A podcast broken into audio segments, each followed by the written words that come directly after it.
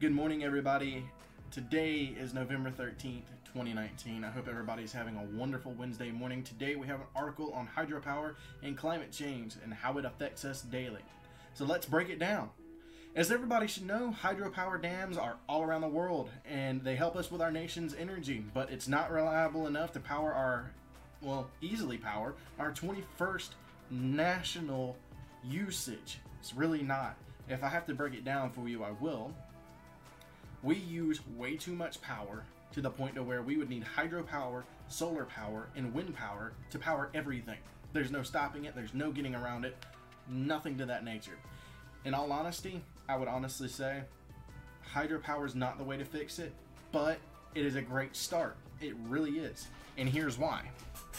It's actually very imperative that we continue on track on zero emissions and replacing fossil fuels. And most people don't realize that we actually use hydroelectricity, and a lot of people are still foreign to the concept of solar power as well as wind power. A lot of people don't understand this, they don't know it, and they don't understand the need for it, so to speak.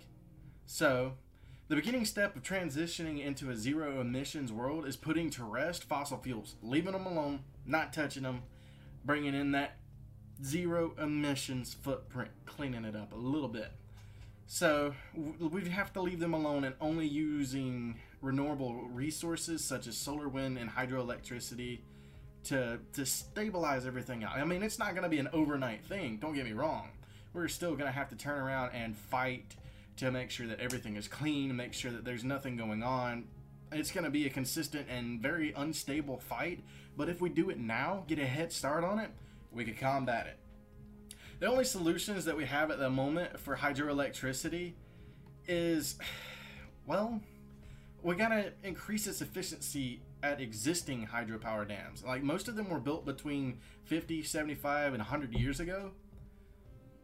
And many of those dams have been since antiquified, so to speak. That basically put, uh, they're show and tell.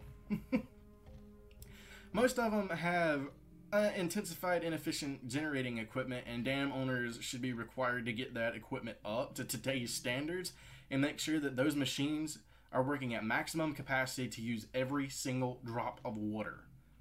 I mean, that's a big step right there. We'd have to make sure it's all up to date, everything is functioning optimally, and we are using to our advantage every bit of water, every drop.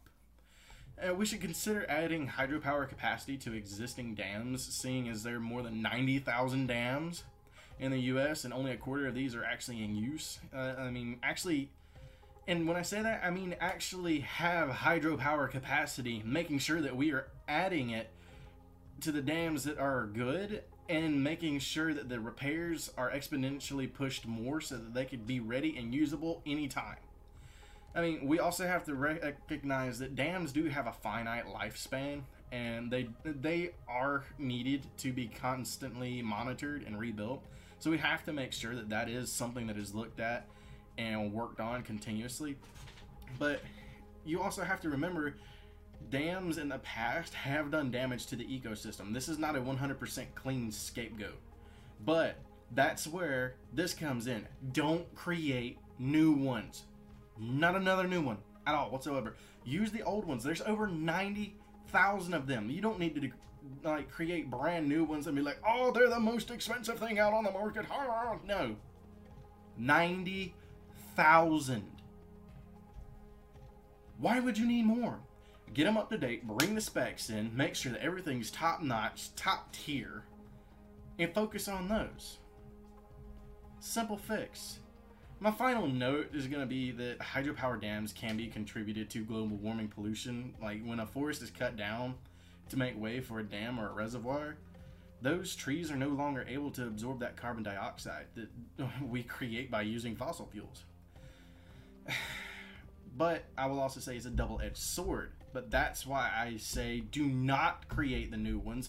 Reuse them, complete the maintenance, and make sure the existing ones are optimal for use. It's a win-win. Don't create new ones. Use the old ones.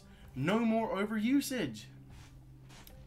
Alright guys, that's all we've got for today. Please remember you can follow us on LinkedIn, Twitter, Reddit, YouTube, Instagram, Facebook, Anchor, TikTok, Snapchat, And as always, remember, we are here.